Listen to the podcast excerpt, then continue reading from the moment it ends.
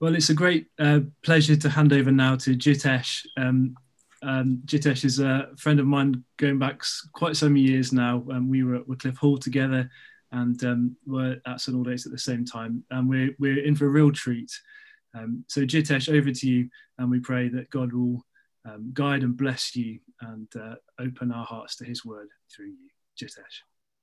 Uh, Dan, well, thank you so much. And it's a real joy just to be with you all. Uh, as was mentioned earlier in the service, I was part of St. Aldate's for a number of years. And I just recognize looking around the different Zoom screens, lots of familiar faces and lots of new faces. And it's just uh, delightful to be with you uh, tonight, even though it's in a slightly different format to how perhaps we'd wished it. Um, just to give you a bit of a word of warning, um, I'm speaking from Leicester, and right now there are a lot of fireworks going off because uh, Leicester is an Asian majority uh, city, some of you will know, and they're celebrating Diwali at the moment. So if you hear any explosions during this, don't duck for cover. It's just the fireworks. It's just the fireworks. Don't worry. Um, we're going to dig into that passage in just a minute. Let me pray for us. Oh Lord, we just want to thank you for your word. We thank you that through it you speak, and we pray for your speaking voice now. We ask, Holy Spirit of God, that you would sharpen our attention and give us sensitivity to hear your voice. And Lord, that you might have your way with us, that we might be conformed to the image of Christ. In your name we ask this. Amen. Well, I want to begin by showing you something, a bit of show and tell. You might have to go to SpeakerView to see this. So I haven't prepared a PowerPoint, but instead I'm going to do this manually. Um, this is a postcard version of a World War One recruitment poster that asks the question, which ought you to wear? And you'll see on it lots of options of hats to choose between, leisure hats, business hats, sports hats. And the point was that something momentous has happened, war's broken out, and your mind needs to be there, and you should wear the military hat and dress for the season and enlist to fight. In fact, I've got this postcard uh, stuck up on my wardrobe door. Bit of an ironic challenge to me every single morning, much to my wife's chagrin. How should I be dressing? I wanted to start with that because in our passage, we're asked the exact same question which ought you to wear? Uh, Paul begins by reminding us that we're seated with Christ in the heavenly realm, showing in his death and resurrection and ascension, something momentous has happened, and therefore our minds should be set there and not on earth. And this actually ought to change what we decide to wear on a daily basis. And it changes us and provokes a couple of responses that I want to dig in for us today. And the first one is this that challenges us to burn our old grave clothes, to burn them. In verse 5, uh, Paul gives a list of negative, simple ways that we're not to wear. Uh, you can read them with me sexual immorality, impurity, passion, evil desire, covetousness, which is idolatry. Verse 8, he adds a few more anger, wrath, malice, slander, obscene talk from your mouth. Verse 9, lying to one another and all these things, they're an overview, really, of the fallen fleshly life, riddled with sin. What verse 4 talks about, what's earthly in us. And the commands here are really simple. There are two things we're to do with these things. Verse 9, it says, put off the old self with its practices. Literally in the Greek, to strip them off. And then verse 5, which I think applies to the whole section really, even stronger, put to death these things, to utterly destroy them. And what's being conveyed here is that in light of all that's happened, in light of all that Jesus has done, that actually we're called to take off the old clothing of sin that we were wearing and not just simply to place them to one side, but to actively destroy them, to throw them into the fire, as it were, and burn them up. And to do this because often we're tempted to put them back on because they're comfortable, they're familiar, they bring pleasure, because there's thoughts and attitudes and desires, well, that they're what everyone else is wearing as well, and we want to fit in. However, for us, actually, these things are grave clothes. Verse 2, headlining the whole passage, it says that we've died and our life is hidden with Christ in God. That these are the clothes we're buried in with Christ in his death. These are the clothes of the old sin control fallen life. These are grave clothes, like Christ's grave clothes. And like Christ's grave clothes, they're to be left behind in the tomb. We don't take them with us. We don't step out of the tomb with them. They're left behind. They're dank and dirty and have the stench of death about them. Verse 6 says, Their clothes are so offensive in the sight of God that they encourage judgment. So why would we ever want to put them on? Paul's asking. Why would we ever want to put them back on? We're to take them off and burn them? Some of you remember the outrage from a couple of years ago when the fashion house Burberry burnt close to 20 million pounds worth of unsold new clothes to protect brand identity, wasteful, perfectly good clothes that could have been worn. But we're not called to burn and destroy the latest beautiful kit we're called to burn clothes that are so ugly, so detestable that no one should be wearing them. Evil and dark and toxic, hurting us, hurting others, offending God. And the sad reality is, for so many of us, so often, we just don't see this. We don't just we just don't see what these clothes are like. And therefore we don't deal decisively with them. We just keep putting them on. We put them on day after day after day. We put them back on. You'll have seen recently in the news uh, the mass culling of over 17 million mink. I didn't realize there were 17 million mink in existence in Denmark that's been going on over the last few weeks. Really sadly, killing every last one of them, lest they lead to a new, more resilient strain of coronavirus. A radical action because of how awful this disease is. I want to suggest that's the same attitude we're to have about these things, these clothes.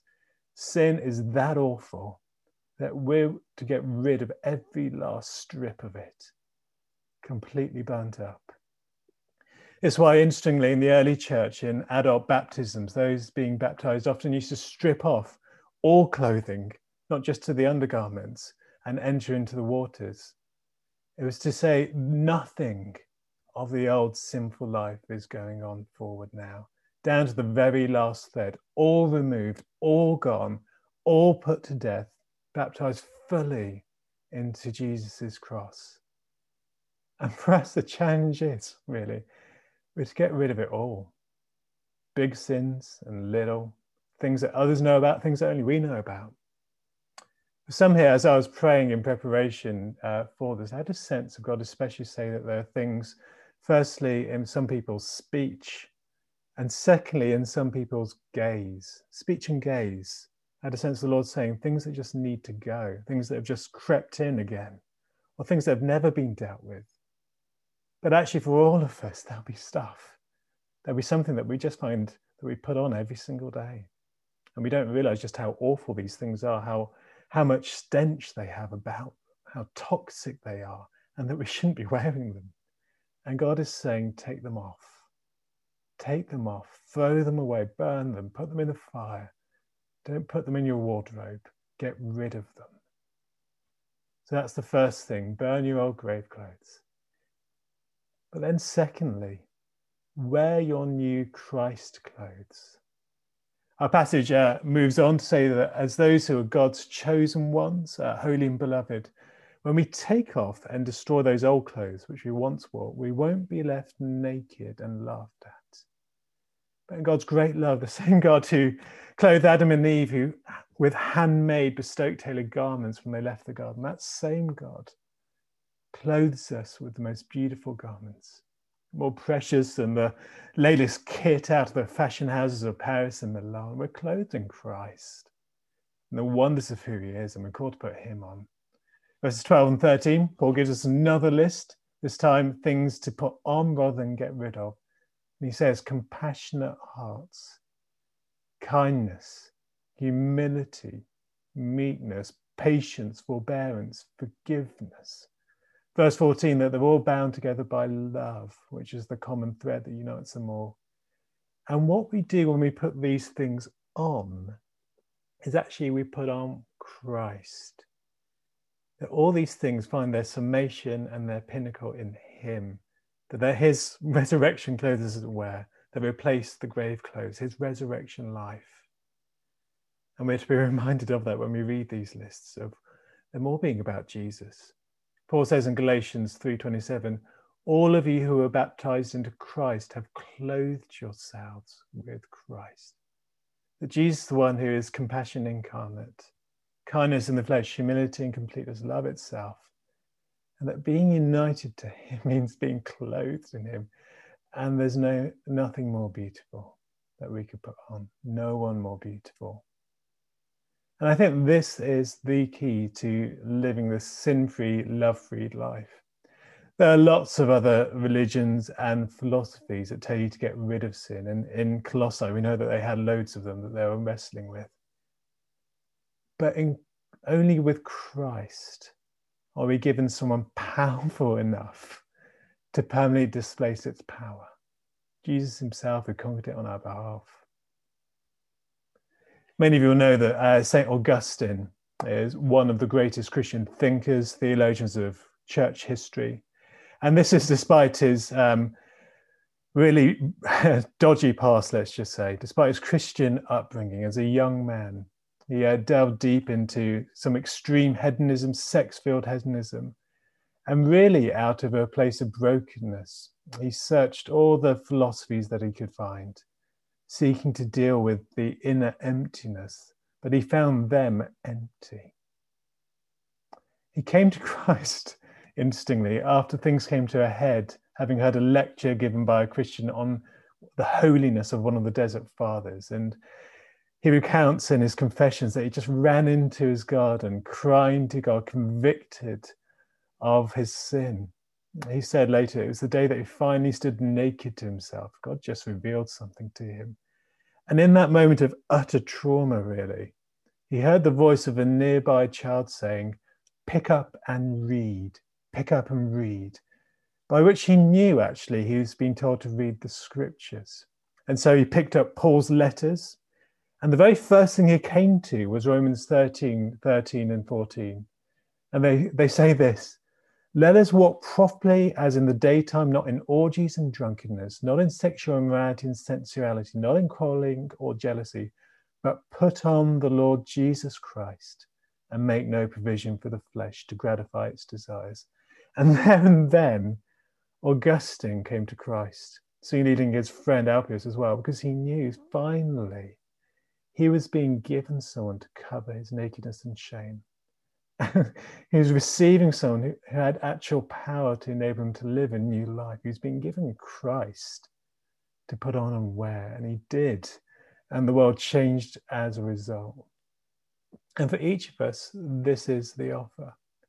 In your fight against sin, I know that many of you struggle and wrestle against sins, personal and public. The Lord loves you as you seek to be holy in there. But in your fight against sin, don't just do it in your strength every day put on Christ, his love, his compassion, his kindness, which becomes ours. Our passage actually interestingly ends about how to practically do this. Various ways mentioned in verses 16 and 17, too much to go into right now, but undergirding them all, mentioned three times, is thanksgiving. Augustine later said a Christian should be an alleluia from head to toe, just completely clothed in thanksgiving. And as we give thanks to Jesus for all that he's done, all that he is, these things become ours and we start to wear them. Maybe every morning, just thank you. And thank you, Lord Jesus, that you are love. And I put on your love today rather than hatred. Thank you, Jesus, that you're compassion. And I'm putting on your compassion today rather than judgment. Thank you that you're just humility itself. And I'm putting on your humility, not pride anymore.